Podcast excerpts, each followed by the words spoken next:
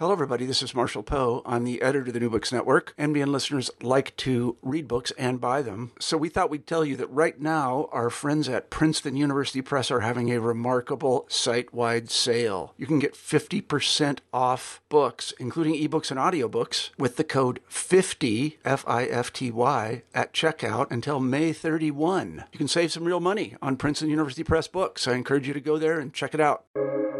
Welcome to the New Books Network everybody, and welcome back to New Books in Eastern European Studies, a podcast channel on the New Books Network. I'm Iva Glišić, the host of the channel. Today, we'll be talking to Dejan Djokic about his new book, A Concise History of Serbia, was published um, earlier this year by Cambridge University Press. Uh, now, Dejan Djokic is professor of modern and contemporary history and founding director of the Center for the Study of the Balkans at Goldsmith College, University um, London of London. Um, and since 2020, he um, has also been a guest professor in Southeastern European history at the Humboldt University of Berlin. Now, in June of this year, um, Dan is moving to Ireland. He will be joining the National University of Ireland, Maynooth, as professor of history. Uh, now, Dan's research brings together three main uh, strands of historical inquiry uh, the Yugoslav War, uh, the global and cultural history of the Cold War, and the history of Southeastern Europe since the Middle Ages. So, three big chunks of, of history. Now, Dan, welcome to the show. Uh, thank you, Iva, for this kind introduction, and thank you for for um, expressing an interest in my work and in my my new book. Dan, I'm really excited to talk about your book today, uh, but I wonder if we can begin. Um, if you could tell us a little bit about yourself first. Yeah, uh, well, you, you pretty much summed it up very nicely. I, I have very little to add. Perhaps I, um, what might be of interest is that I'm originally uh, a modernist by training. I'm a historian of the 20th century Europe with a focus on Yugoslavia. So I'm not really uh, even originally a historian of Serbia. Um, so, so during the course of researching and writing this book, I kind of had to to study earlier periods, including early modern and medieval history. So, so this one of these trends that you mentioned is actually a recent one, but I intend to continue studying this. So, in Ireland at, at Maynooth, where I, I shall be moving uh, later on uh, this summer, I shall be offering a module uh, on, on southeastern Europe since the middle age in the Middle Ages and the early modern period. So I continue to study this period, but but maybe it's interesting or important to know that I approached uh, history of Serbia as a historian of 20th century Yugoslavia. Yes, mean, it's interesting the the pathways that our research of can take uh, the course. Um, look, um, Today we'll talk about a concise history of Serbia, which, just for so that our listeners are aware, is a, a 600, almost 600 page volume. So that's as concise as it, as it gets. um, and really, with this work, you cover a full span of Serbia's history from the 6th century Slav migration through until the present day. Um, how did you approach this project um, and, and writing such a history? And maybe you can tell us a bit about the methods and sources that you used in the process? Mm-hmm. Yeah, thank you. So, so you're right. This is, I think, if I'm not mistaken, the longest uh, book in the Concise Histories series. This is the book has been published as part of a Cambridge University Press series, Concise Histories, which which includes titles on on on Germany, Italy, Bosnia, recently also Albania, um, France, and, and so on, and um, uh, Greece. Um, many historians, many authors in this series actually uh, focus on modern period, but I decided uh, um, at some point relatively early on to to cover earlier periods as well. And thanks to my, to the understanding of my editor at Cambridge, I was able to kind of extend the original word limit. Uh, so the book is significantly longer than I had initially planned it to be. Um, but you may you may you may approach it as, as a kind of de facto two volume concise history a concise history of pre-modern serbia and a concise history of modern serbia. Um, uh, it's true i, I start with uh, the sixth century when uh, in fact we, we, we say that the Slavs, we, we, we know that the Slavs, uh, together with Avars, emigrated from somewhere beyond the Carpathian Mountains into southeastern Europe. Um, and th- this was a p- process which lasted over a century or perhaps around a century. And what, from what we know at some point during the later stages of this migration of the peoples, uh, Serbs and Croats uh, uh, migrated to the Balkans. This was almost most probably in the early 7th century, but we don't know for certain. And now, um, uh, this you're right this was i mean how, how did i approach it? Uh, it it was maybe the main challenge really initially uh, how to structure the book and what would be the scope so so once i've decided to start from the beginning or from the earliest known beginnings uh, this was at the time of the migrant crisis. So we're talking about 2015 16 when I was beginning to write this book, 2015 actually. Um, um, and I thought it would be neat to begin with uh, with the uh, uh, uh, migrations of the peoples of Slavs and Avars to, to the Balkans and to Central Europe, and end with the migrant uh, crisis, or sort of uh, bring the book to towards the, the present day. So this, and I actually very early on decided that I, even though this book has to be chronological, because otherwise it would be maybe too confusing, I also wanted to focus on, on to identify themes, or perhaps these themes identified during my research. So, so the title of the chapters reveal uh, some of the key themes, such as migrations. Migrations is the title of the first chapter, but this this is one a phenomenon that that occurs later on as well. Migrations is a very important theme in the Serbian history. Also, empire, the relationship between the Serbs and, and, and empires that surrounded them, or empires that they built or tried to build. Um, and so on. Um, so, so these were some of the early, early challenges, early, early uh, kind of dilemmas that I had. Um, another, um, and so, so, so I actually, as I said, I had to really study. I initially probably thought I would write a 19th and 20th century history of modern Serbia, but we already have something like that, and I wanted to do something slightly different. Also, because I talked to colleagues, I presented very early. Um, kind of uh, thoughts and ideas about this project at several history departments in the UK and in Europe. And, and in, in several colleagues, early modernists, in fact, told me that they would really uh, find books in this series much more helpful if they would they would be a little bit more on the pre-modern period. As i said most books in the series tend to focus on on the modern period. So i thought actually that this this book should probably also address uh, colleagues who work on earlier periods and students as well. And this kind of who, who are the target audience uh, who the audiences? I mean my, my publisher of course wanted a book that would be uh, readable and accessible to non-specialist audiences, to people who travel to Serbia, maybe businessmen, diplomats, journalists, students, undergraduate students. Uh, but I also wanted it to, to actually contribute in some way to, to meaningfully to debates among uh, experts on the specialists in the field.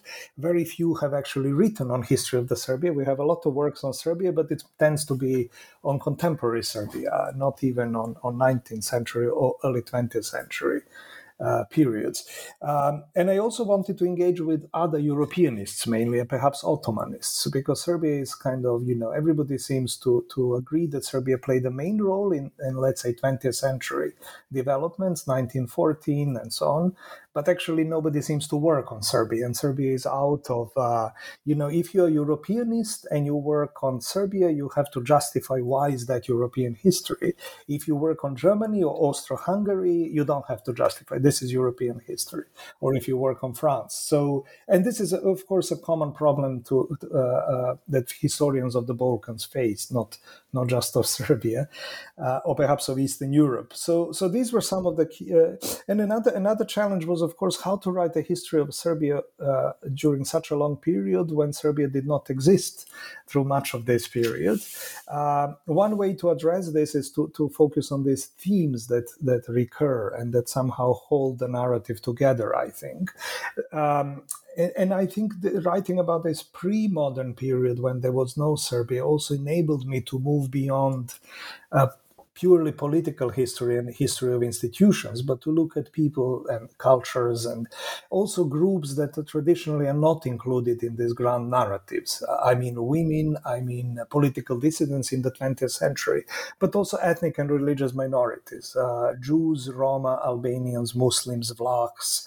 They all feature in my book, you know, in perhaps not, they're not centrally, uh, they're not part of the central story, which, which still focuses on the Serbs and on Serbia, but nevertheless they feature much more than in uh, in other works, and I, I hope that this this.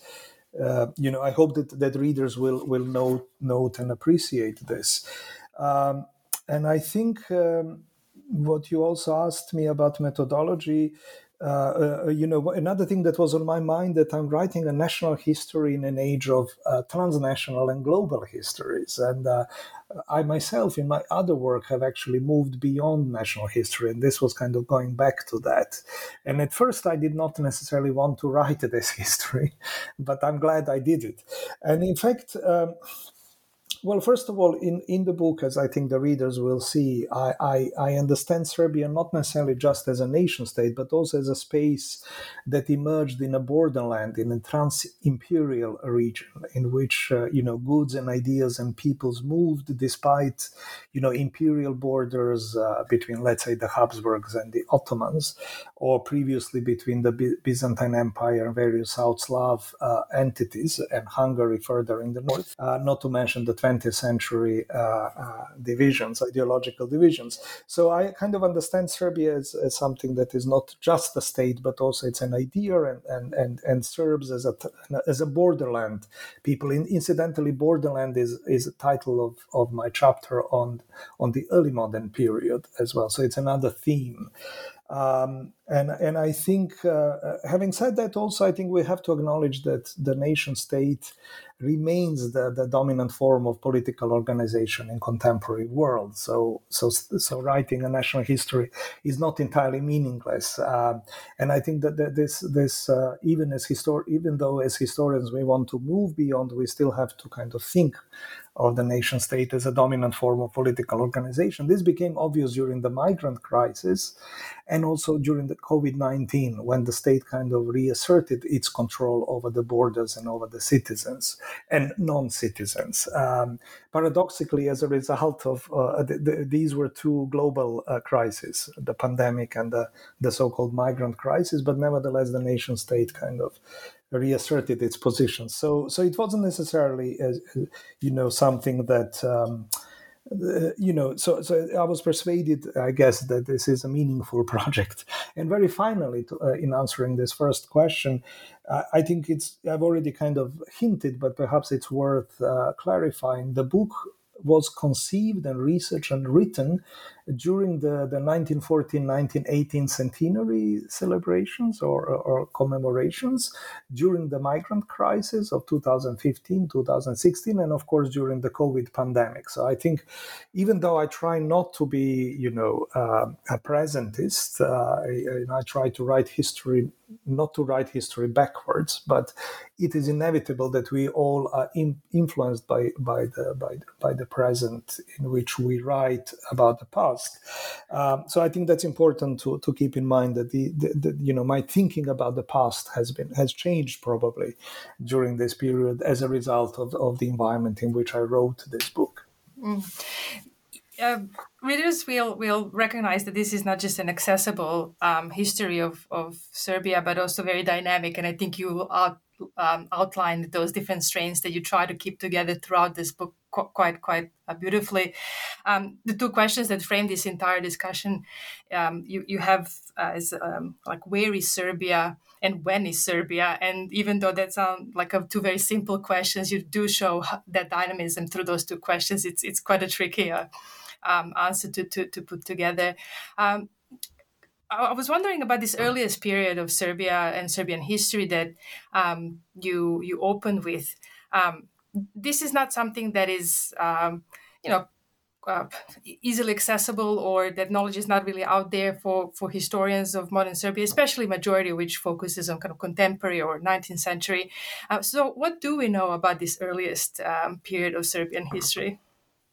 Uh, yeah, thank you for, for, for, for your kind words and thank you for this excellent question. We actually know very little, and this was maybe some, a surprise to me. Uh, as a modernist, I, of course, I studied and I, I, read about earlier stuff, but I always thought that some things are kind of, you know, we always say the Serbs and the Croats settled in the Balkans in the late 6th or probably early 7th century.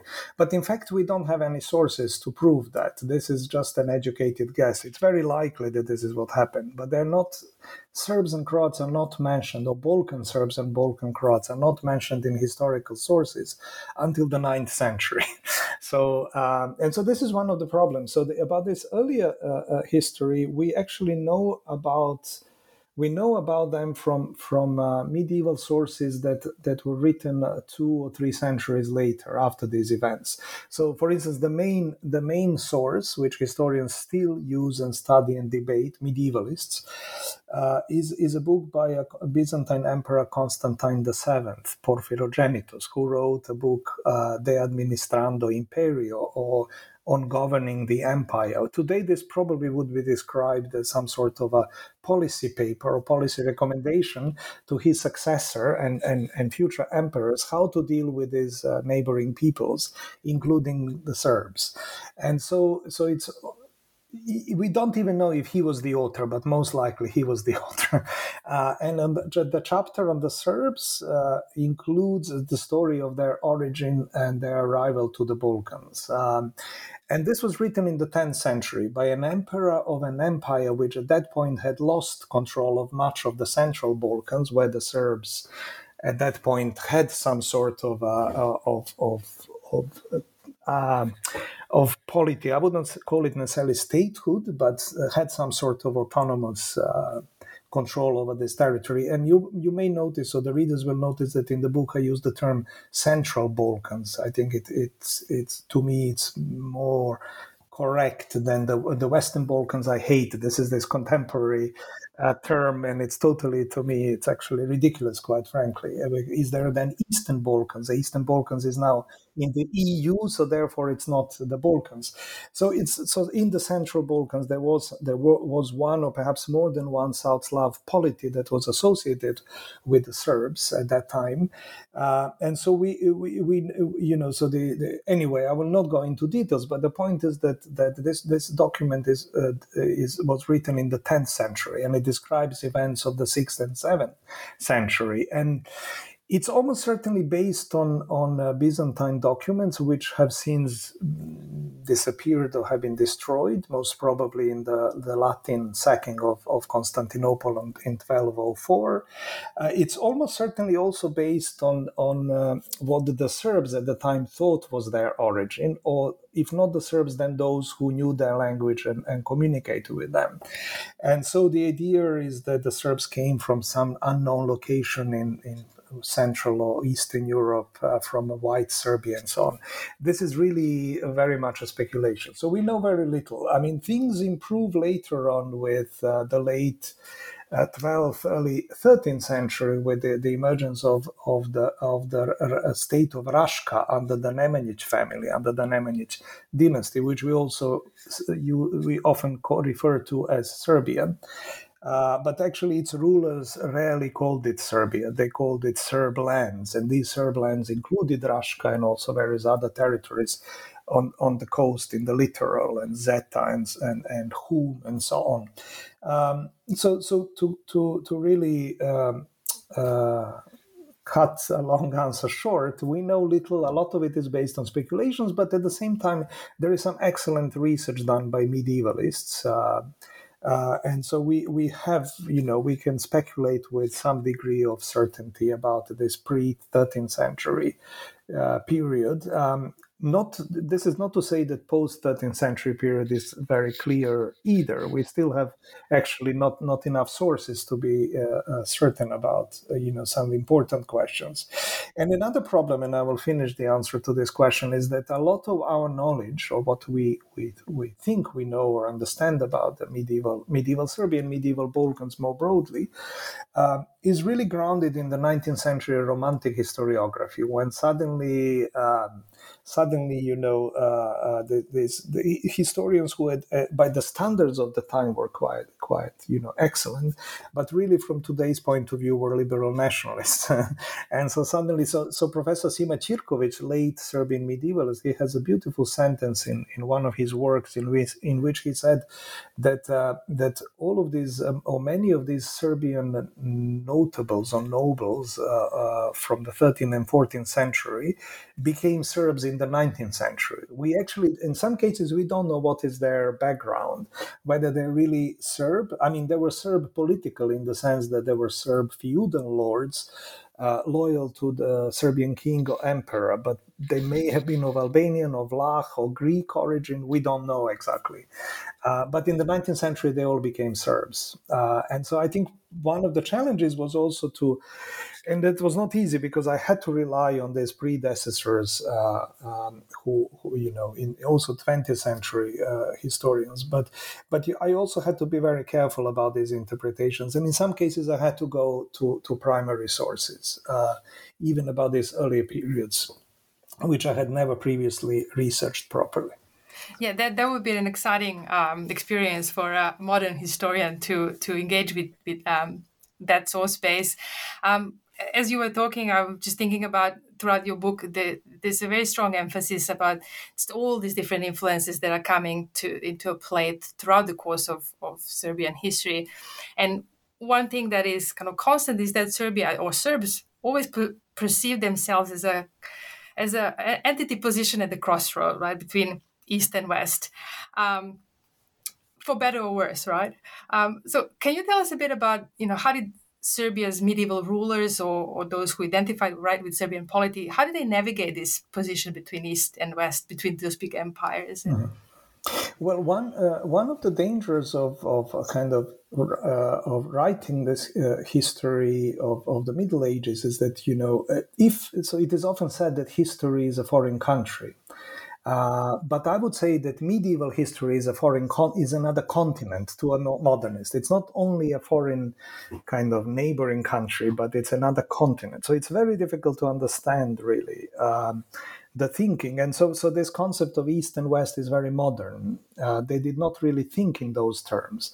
To the extent that they thought about this, they they probably saw themselves as living in the West, in the sense that they lived to the west of Constantinople, which was at the center of the civilized world at the time. Um, and so, so, so th- this this would not be necessarily out of some desire to escape from the East and to say we're in the West, but because East actually had positive connotations, but simply because geographically they were to the west of Constantinople. Um, there is also a myth which has been uh, attributed to Saint Sava, the founder of the Serbian uh, church, the first archbishop of the Serbian church in the uh, early um, 13th century, that he apparently said that Serbia is kind of both east and west and neither east nor west. And, but this is not true. This was actually attributed to him by a 20th century writer. He never said this, and he would not have thought in those terms, right? However, uh, so but keeping this in mind that we are of course uh, you know we are in we are inevitably uh, re, uh, you know thinking about the past through the prism of the present. But thinking about keeping this in mind it is also fair to say that it's especially 13th century serbian kingdom was a highly complex kingdom. To a, in some ways i'm not saying that this was necessarily completely the case, but at some level, it was a dual Orthodox Catholic kingdom. Uh, some of its kings, in fact, the founder of the Nemanjić dynasty, uh, he was baptized uh, according to Roman Catholic rites. Uh, it is often said, in, in, also including in historiography, that later on he was baptized for the second time according to Eastern Orthodox rites. This is highly unlikely, historians now believe. Uh, it's important to remember that in the 13th century, the even though this was post 1054 schism between the Eastern and Western Christianity, the, these boundaries were not so clearly defined. So this Serbian kingdom included both Roman Catholic dioceses uh, and also Eastern Orthodox uh, eparchies, and um, and and some of these kings actually were Catholics. Um, uh, also, the first the first king, Stefan Nemanja's son, Stefan Nemanjić, the first crowned, he received the crown from the Pope in 1217.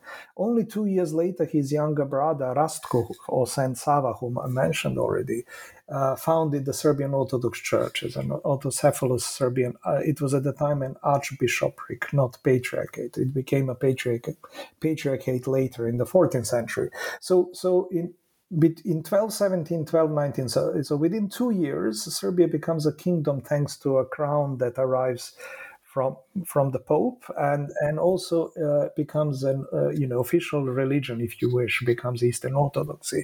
Now there, there, there are reasons, of course, for this uh, political reasons. This was at the time that I already mentioned in 1204, Byzant, uh, Constantinople was sacked by Crusaders, uh, and so this was the, the so-called Latin const- period of the Latin Constantinople, which actually Byzantium is in exile, in, and there are several rival Byzantine states in Nicaea and Epirus and Thessaly and so on.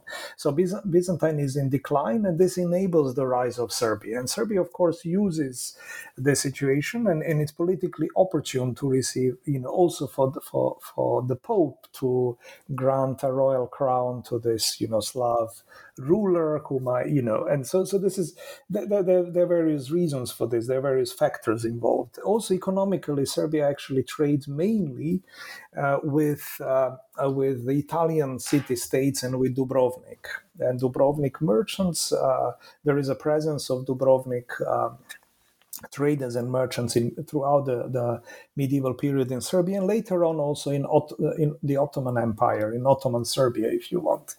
And so we mentioned previously that sources are scarce and we don't have many good sources, but thanks to the Dubrovnik uh, uh, archives, we actually know fairly quite a bit about this this this 13th and 14th century Serbia, thanks to the sources that are still preserved in Dubrovnik. Um, so economically, Serbia kind of was trading more with with this kind of, if you want to use a modern term, with the West, but really with Dalmatia and Italy, Venice, Venice and Dubrovnik essentially, and and some other Italian city states.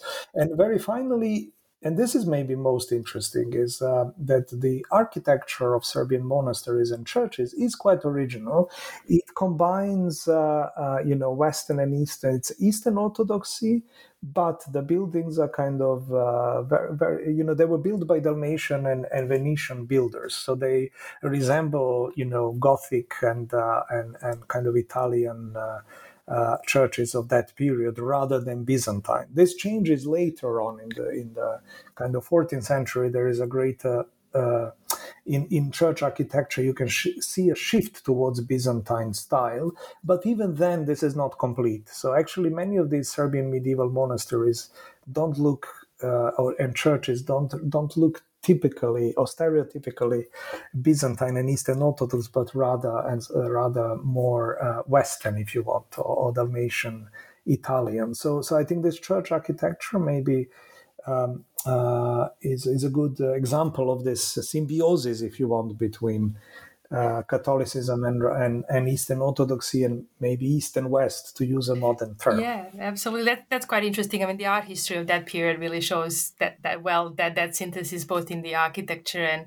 um, in the production of, of um, art and artifacts that were included in those uh, uh, incredible edifices of that period. Um, so apart from having to deal with the question where is Serbia, and you know that also where is West and East is another set of questions that we need to think about. Um, in approaching this history. Uh, now, your book moves chronologically to the Ottoman era um, and the Ottoman occupation of the Balkans, which is a major part, of course, of Serbian history, but also Serbian mythology and myth making. Um, can you tell us a bit about the position of Serbia and the Serbs during the Ottoman era? It's, it's a long period, but what were some of the things that you think um, a, reader should be aware of thinking about this uh, dynamic? Yeah. Yeah thank you. First i don't use the term occupation. Uh, i don't use ottoman occupation. Uh, maybe ottoman era is better. And um, as you say this was a long period. I mean first of all the ottoman conquest of medieval serbia was very long. It lasted nearly a century Uh, in fact, if, if you consider the two kind of turning points, uh, the, the, the Battle of Marica of 1371, in which Serbian King Vukašin lost. Uh, Marica is a river in present-day Bulgaria and parts of flows through Greece also, I think. Uh, this was kind of considered a really a major major military defeat, which opened the door uh, for the Ottomans, you know, for their uh, for their kind of conquest of the Central Balkans, and the fall of Smederevo, the last Serbian city state in 1459. So between 1371 and 1459, you have 88 years. This is longer than Yugoslavia existed. so this was kind of the period of the Ottoman conquest. Uh, this is how long it took the Ottomans to conquer this medieval Serbia. But this is not necessarily because they were trying all this time. This is a very complex period. Uh, we, of course, have a central event at Kosovo, at the field of Kosovo in 1389, the Battle of Kosovo, which I cover in the book. I don't necessarily say anything new. Uh, again, we don't know much about this battle. We know that both sides lost, suffered heavy losses, and both sides lost their leaders at Kosovo. Prince Lazar of, of the Serb of the Serb coalition uh, or Serb-led coalition, and Sultan Murad of the Ottoman uh, state. Uh, they were both killed at the battle. The Ottomans did not immediately uh, kind of conquer this space, partly because Murad's successors, Bayezid and Yakub, fought a sort of a dynastic conflict who would become the new sultan, and also because the Ottomans had to deal with with uh, you know. Um, rebellions in Anatolia and so on, so they couldn't. So basically, they eventually return and eventually conquer this space, not just Serbia, but much of the Balkans. But this is a, this was a complex process. Actually, this this was also through vassalage, through political alliances, not just through military conquest. Um, and initially, Serbia Serbia kind of disappears in 1459 when the despotate falls with the fall of Smederevo, the last Serbian capital. but uh, church survives. I mean, traditionally, we uh, uh, hist- historians have already said that the Serbian patriarchate at that time uh, also is abolished, but it's not really. It's it probably kind of de facto ceases to exist in the southern parts of what was Serbia in, in present day Macedonia, Kosovo, and so on. But in these northern parts, in what is present day central Serbia, uh, this church continues to exist during the despotate and really probably also for uh, for a bit longer after the fall of Smederevo. And then, of course, the patriarchate is is um, uh, re-established in the 16th century during the Grand Viziership of Sokollu Mehmet Pasha or Mehmet Pasha Sokolovic or Bayo Sokolovic, who was one of the uh, Muslim converts uh, from present-day Herzegovina. Um, and he he he was uh, you know uh, this was in the in the 16th century. One historian called it uh, the era of a Serb uh, Turkish romance. Uh, I think Professor Drago Roksandic used this because there was a very good relationship between uh, well many many of the of the pashas, not just Sokollu Mehmet Pasha, were South Slav converts. Um, and then it later changes, and then, then there is a series of pashas who are of Albanian origin, of ethnic Albanian origin.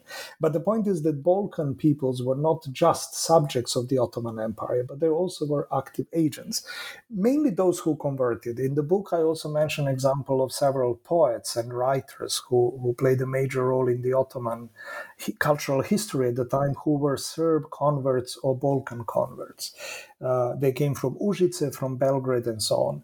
Um, so, so I guess what I'm saying is that the position. So there is no more Serbia. Serbia disappears. There's this political uh, kind of entity called Serbia, or Serb lands disappears after 1459.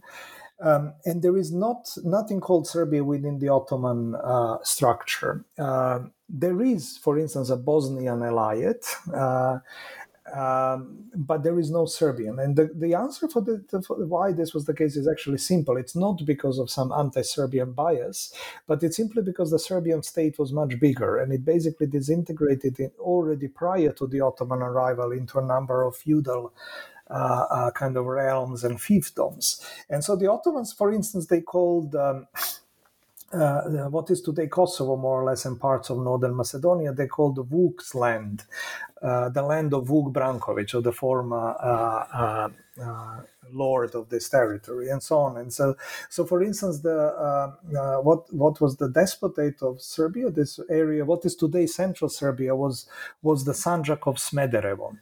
Uh, once once Belgrade uh, is conquered in 1521 uh, the pasha or the the vizier of Smederevo moves to Belgrade but it continues to be officially known as the Sanjak of Smederevo. But colloquially it becomes known as uh, the Belgrade Pashalik. But it's, strictly speaking, it was the Sanjak of Smederevo. So there is no uh, no no ter- ter- ter- territorial organization called Serbia anymore, except in the in the imagination of Western travelers. I mentioned that in in, in the book also. Uh, Serbs as Eastern Orthodox they they become part of uh, of the Orthodox millet. Millet was some sort of ethno confessional uh, uh, or um, organization. The, the, Ottoman Empire, for instance, was not organized necessarily according to these territorial autonomies, but ethno-confessional groups were were were uh, placed in these millet. So there was a Jewish millet and there was a Christian millet, and within this Christian millet, there was a Greek, Armenian, Serb, and so on. The Muslims were not part of the millet system, they were above. And Roma, who appear later, were also not part of the millet system because they were both uh, Muslim and Christian Roma, and they belong, they were another group. So it was some kind of sort of not territorial, but let's say ethno religious autonomy. Uh, early on, we also know, actually, recent historiography shows that in, in the early decades of the Ottoman rule, there were also Christian uh, timars, uh, sorry, sipahis. Sipahis were landowners who were who who owned uh, who were able to to raise tax on the timar, the land that they owned, and so so we we tend to think that all these uh, landowners were Muslim, uh, and eventually this becomes the case. But early on, they're actually Christian, including Serb landowners. So so this kind of break with the past was not instant. There is some sort of some sort of uh, uh, continuity as well, and and you have to remember that the borders changed frequently. You know, uh, many Serbs migrated. So, so I think finally, in, in, in, answering this question, maybe it's important to remember that, that one of the main legacies of this Ottoman period is uh, is a migration, both social and physical. So this theme of migration, we of course all know about the Great Migration of the of the of the 18th century, uh, sorry, 17th late 17th century. There was also another migration in the 18th century further north, in what is today Vojvodina and southern Hungary. Many Serbs, but also other Orthodox Vlachs, even Albanians, Greeks, Bulgarians emigrated further north. Um, so this is the phys- physical migration about which we know quite a lot, or at least which we, which we think about when we talk about migration, about migrations. But social migrations were also important. First of all, I mentioned conversion to Islam. This is also a migration of sorts, and also. Um, previously agricultural and settled agricultural population becomes a nomadic kind of shepherd population. So this is another another important migration, I would say, social, and and this is also this is significant also because previously the Vlachs occupied this position of semi-nomadic shepherds. Uh, but now the boundaries between the, the kind of agricultural Slavs who are settled and the, the shepherd semi-nomadic Vlachs blur. This actually already happened prior to the Ottoman arrival, but it, it kind of accelerated with it. So there, there is a lot of um, uh, um, if you want mixing of peoples as well as un- unmixing, uh, to use Roger Brubaker's well-known uh, uh, term. And so, really, finally, so so really, we this is a very long period. So, to answer your question, what was the position of the Serbs is not easy. In early decades, was different from how it was later on. Uh, Ottoman Empire expands as far as Vienna and then shrinks back to Belgrade, and this, of course, affects the Serbs very much. And I think a lot of these negative stereotypes, and to be sure, the Ottoman Empire was in many ways more tolerant than some Western empires towards uh, minority groups. The dominant groups were the uh, group were the Muslims, of course, was the Muslim group, but nevertheless, it was still an oppressive state. So, so non-Muslims were second-class uh, citizens, to use another modern term. Uh, but it becomes more oppressive in the late 18th, early 19th century. And this is actually this is a time when there was a collapse of the imperial order. So there was a kind of various rebel pariah groups of janissaries and uh, Kirjalis or Krdžalije in Serbo-Croat who kind of really don't recognize anymore the imperial rule and they they increase taxes and terrorize the local Christian but sometimes Muslim population. And so I think a lot of these negative stereotypes they talk about the Ottoman yoke of 500 years uh, are maybe uh, to do with this later period uh, when there was real oppression. Um, what is today Serbia was under the Ottoman control for different. Again, we talk about 500 years of Ottoman rule, but this is not always the case. Some parts were under the Ottoman rule for 350 years, Vojvodina even less so. Yeah, no, so I think you, your book very clearly shows that it's not that this theme of migration in, in various different meaning of, of the word, but also this border shifting, this constantly contracting and expanding um, empire, which certainly impacted um, the population there in various different ways. Um, you, you mentioned at the beginning of our conversation that with this book you try to uh, pull back, in a sense, from that traditional political history. Um, and indeed, throughout the, the uh, your discussion of Serbian history, you draw in different intellectual and cultural movements that um, shape this uh, space as well. Um, can you tell us about you know for example the enlightenment or the romanticism those huge european and global really movements how did they um, how did they reflect um, in in serbia and among uh, uh, that population that spoke what you say the kind of mysterious Serbo-Croatian language. It's hard to also what what is that language is another theme right of your of your book. So you can tell us a little bit about that period, that intellectual and cultural um, stream of your book. Yes, in answering the previous question, uh, I kind of hinted in a way that these later events, let's say 18th century events, are perhaps arguably uh, more important. The, the, the, late Ottoman rule is more important to an understanding of, of modern Serbia. And this was also because 18th century we had three major wars between the Austrian and Ottoman empires that were fought in the central Balkans and, and parts of central, southern Central Europe, if you want, southern Hungary. In other words, affected those territories that were populated by Serbs or those populations that identified as Serbs or perhaps were identified as Serbs. Um, and also there was a Russo-Ottoman War, uh, which ended with the Treaty of Kuču-Kainarđi of 1774, following which, hugely important, following which uh, Russians are officially protectors of the Orthodox populations of the Ottoman Empire, including Greeks, but, but of course Serbs also. So, uh, but we should not only focus on wars. Uh, this was a period, as I already said early on, when these these uh, seemingly, you know, we had uh, st- uh, hostile empires and very strict, uh, strictly policed and uh, imperial borders. There were actually also hundreds of quarantines designed to prevent the spread of, of infectious diseases. Uh, but nevertheless, these were actually rather porous borders. Um, this was this was uh, so there was a military border which which kind of ran across from let's say present day Knin in Croatia all the way to Timișoara in Romania. And this Croatian and Bosnian Krajina, or military border, was populated by Serb migrants. And this was, but this border also actually there were there, there were also many Catholics in there. There was a communication with Serbo-Croat speaking Muslims who were also employed sometimes as bordermen and there were also Serbs who, who were who were border guards for the Ottoman Empire and so on. So you have this military society in which there is there is quite a lot of uh, communication and exchange of goods and ideas and so on.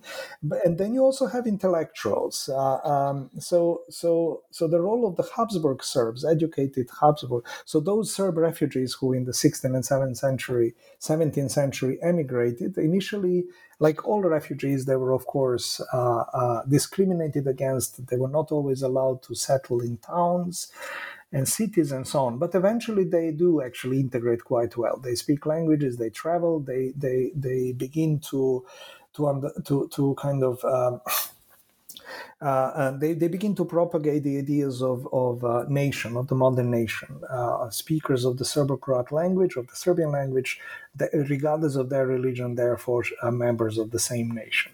This story is relatively well known, but I, I kind of try to I try to emphasize in my book I try to place it in the context of Europe at the time, rather than to approach it from the perspective of the 1990s wars, in which many authors, including some serious scholars, argue that this, this was the origin of, let's say, greater Serbian uh, uh, ideology, when everybody who spoke Serbian was considered a Serb, and obviously this is to do with greater Serbian nationalism. To be sure, there was that, but I think we need to understand these ideas in the context of their own time. Um, and I mean particularly Vuk Karadžić, who was a great Serb uh, language reformer and cultural historian, who, by the way, was not a Habsburg Serb. He was a, a refugee from, from Serbia following the collapse of the first uprising, and he was first Serbian uprising, and he was very much sponsored and encouraged to do his work by a Slovenian uh, linguist and scholar Jernej Kopitar, and later on by various German uh,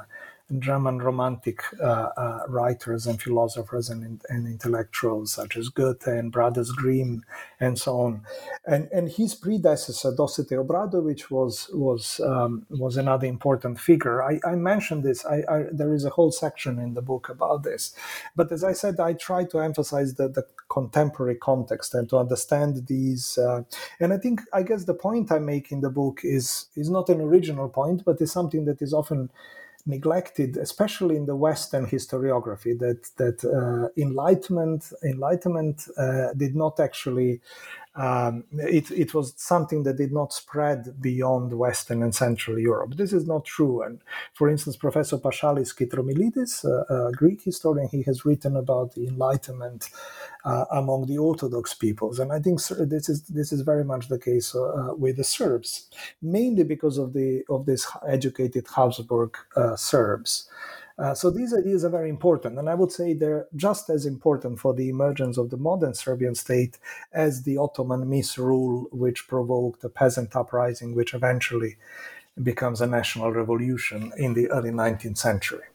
Yeah, no, absolutely, and I think there's a little bit of movement in scholarship to to uh, in terms of thinking about these uh, intellectual um, uh, movements of, of this period and moving away from the Western central perspective to see really how these and these ideas traveled. Like there was, as you say, no borders that could stop um, these ideas for for uh, being. I mean, I mean, one shouldn't forget Russian influence also. Of course, at yeah, this yeah. time, uh, uh, Serbian language is also very much influenced by Rus, uh, Rusko-Slovensky, Rus, Rus, Russo-Slavonic, or Russian Church is influential uh, as well. So, but but actually, Russian influences also uh, could be seen as as um, enlightening. Uh, in the book, I, I, give an example or two examples rather. Uh, when at the beginning of the Serbian uprising, Serbs uh, of 1804, the Serbs first approach Austria for protection against the Ottomans, and Austria says no, they approach Napoleon. No, they send a delegation to Tsarist Russia, and they're received by uh, the foreign minister, Russian foreign minister, uh, who happened to be a Polish uh, a nobleman, Prince Adam Czartoryski, who basically tells them. Uh, Serbia is far, the Ottomans are our, Ottoman Turkey is our ally you should go back and negotiate, but make sure that you have a, some sort of a government so that actually others know who represents the Serbs. So this idea of a government, in fact, comes from Russia, and this is the reason why the first Serbian government uh, was had a Russian name, Praviteljstvujući Soviet, uh, uh, Naroda Srpskog, something like that. Praviteljstvujući Soviet is not a Serb word, actually, it's a Russian. So this comes from Russia, and later there was a Russian envoy or ambassador to, to Karageorge's uh, revolutionaries called Konstantin Rodofinikin, who was in fact a, a, Russian Greek of Greek origin, who also tried to introduce and who tried to kind of uh, counter the culture of heavy drinking. among Serbs. And that is a wonderful episode, yeah, in, in your book in about book his. Well. So, yeah, yeah, so basically, don't forget Russia well. Uh, and Russia is not always this kind of, uh, you know, it's also kind of a Western uh, influence of sorts at times. Yeah, yeah. And again, in, in your book, I think you show really well the the perceptions that we have of Serbian enemies and allies. That that's an, another thing where the borders shift in, in various different ways and perceptions change as well. Um, you move your, your discussion into this a period really of, of uh, perpetual conflict, right, or post-conflict society. Uh, uh, Balkan was the First World War, Second uh, World War, and um, Serbia suffers extraordinary human and material loss in this period. Uh, how did these events shape Serbia's political trajectory in the 20th mm. century? Well, I, I think uh, in, in a book I somewhere I think I write that Serbia may be seen as a perpetually post-war society. Yeah, yeah.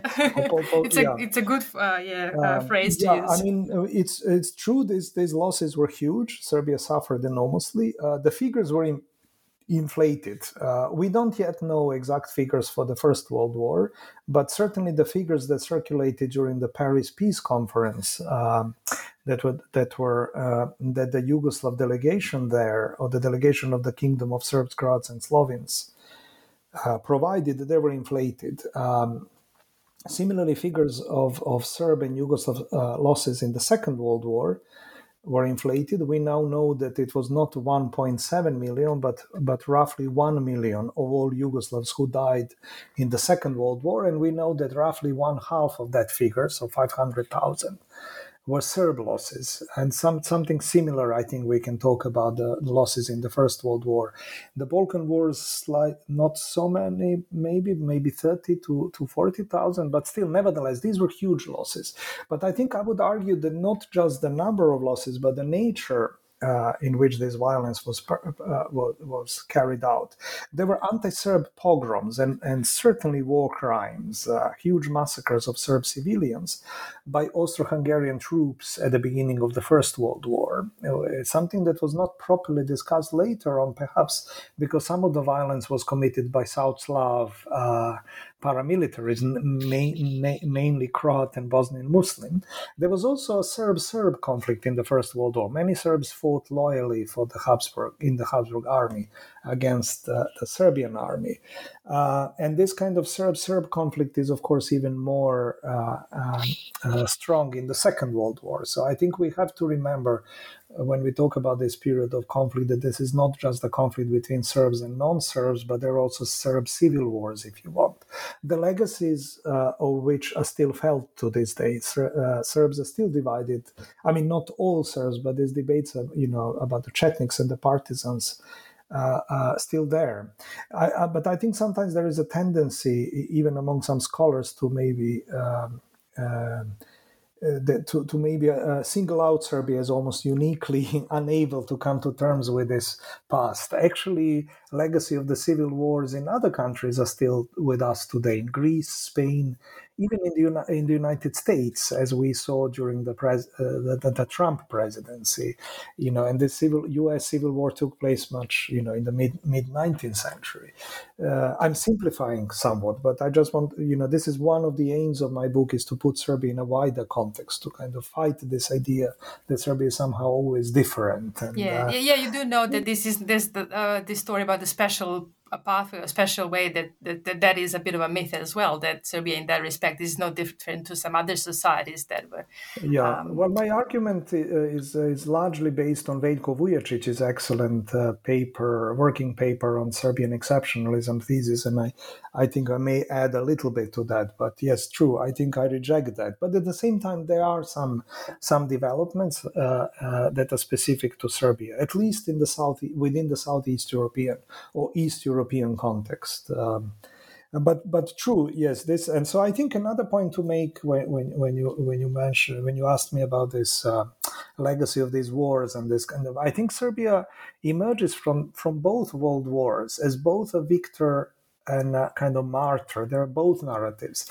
The narrative of victory is very strong after the First World War, but also the narrative of martyrhood. Serbia sacrificed so much and Serbia suffered so much uh, for the sake of other South Slavs, for the sake of Yugoslavia.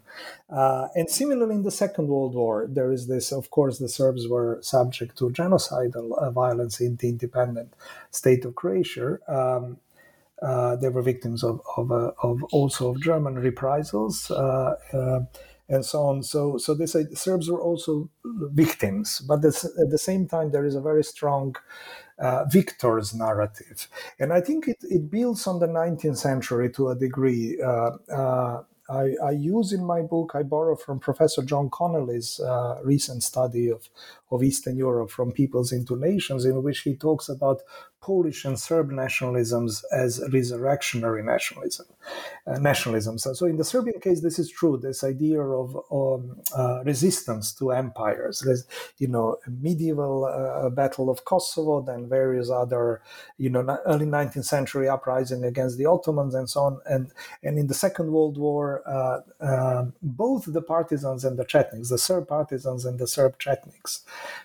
built on the tradition uh, of the of the 19th century anti-Ottoman uprisings. Also, young Bosnians, young Bosnians who were responsible for the assassination of Franz Ferdinand, they were actually rehabilitated in Tito's Yugoslavia. They were also see, they were seen as this kind of uh, rebels against an empire. And uh, of course, when this happened, Yugoslavia was in conflict with the Soviet Union, political conflict, and so on. So this idea of Serbia, but then then kind of it it reflects more widely on Yugoslavia Yugoslavia after the Second World War, and also during the interwar period, as this nation that is a victor in wars, but also huge sacrifices and this constant resistance against a more powerful enemy. Uh, yeah. Is, is very important. I think that these are some of these legacies, of course, apart from, from very obvious legacies of huge demographic losses, from which I think Serbia never really fully recovered. Yeah, uh, I think these legacies also come into the section where you talk about more more recent history, um, and of course the series of conflicts that followed the dissolution of uh, socialist Yugoslavia in 1991.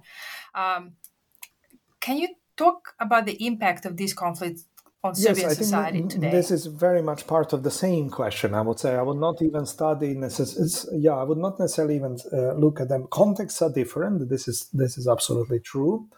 Um, but I think in some ways the Second World War returned in the 1990s, certainly in this kind of symbolic language, minus the partisans. As Milovan Djilas noted, the Chetniks and, and the Ustashas were back, but there were no partisans in the 1990s, right? Um, um, no, I think this is very similar, except that this was very much a, a, a war among the South Slavs. Both First and Second World War uh, wars, actually, there was a, a um, violence and, if you want, civil and brotherly, fraternal conflict among the South Slavs and among the Serbs. But this, these these uh, these wars took place within the broader context of the global conflicts. But the 1990s are different. This is very much a local conflict. Um, and of course, the legacies of this uh, uh, fell to this day. Um, you know, Serbs, uh, uh, Serbian society is still to come to terms with, with what happened in the 1990s. Um, Serbs also, again, have this narrative that, that they're kind of maybe now they're losers. They lost all the wars, but they they they fought against a more powerful enemy, especially the NATO uh, NATO alliance in 1999. Uh, and I think one of the legacies, again. Um, Serbs suffered also, again, enormously in terms of only Bosnian Muslims or Bosniaks suffered more in the 1990s in terms of, of, of population losses. But also Serbs are emigrating. They continue to emigrate since the 1990, since the early 1990s uh, Serbs have left in large numbers. So Serb, some parts of Serbia are now depopulated. So in the book, I also, towards the end, I wonder if Serbia missed an opportunity during the 12, 15 migrant crisis to encourage some of the migrants to remain in Serbia and to stay in some of the almost depopulated villages.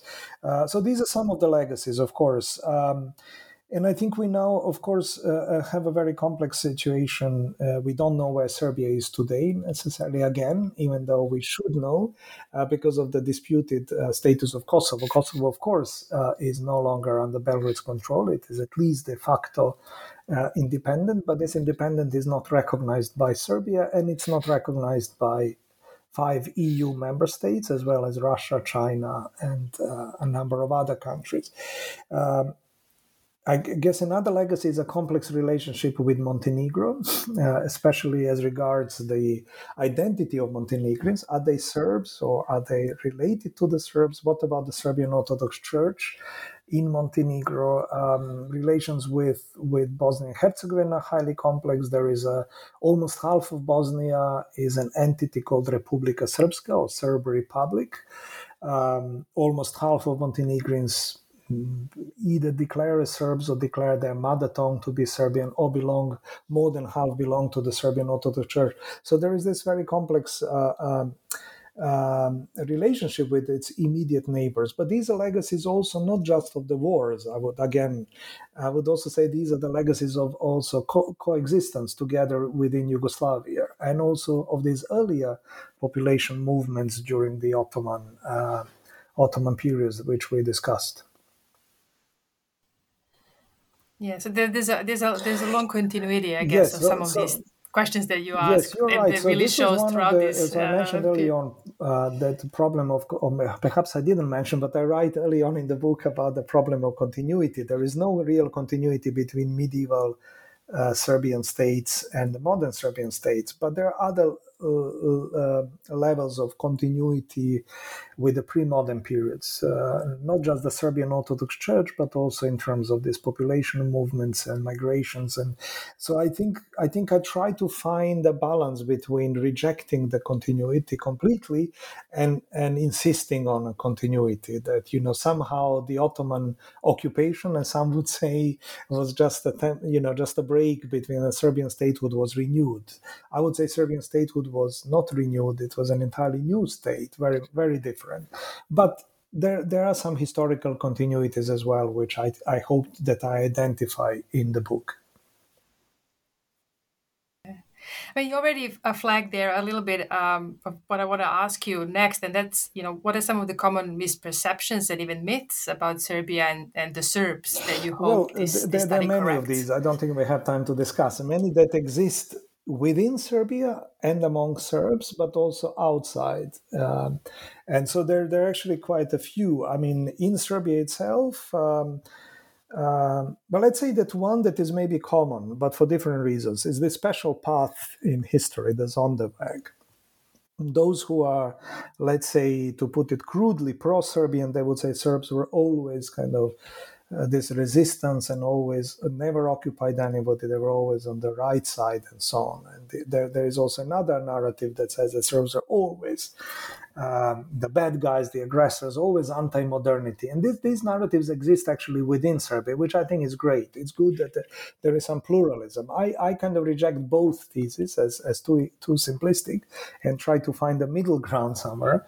Um, but but I think also outside of, of, of, of Serbia and perhaps even among, you know, talking to my colleagues your other Europeans, from whom I have learned quite a lot actually. So this is maybe something I should have said that that in addition to to reading uh, secondary sources written by historians of Serbia, I have also learned a lot from historians of, of other other countries or other other regions of Europe, that, uh, Western Europe or Southern Europe.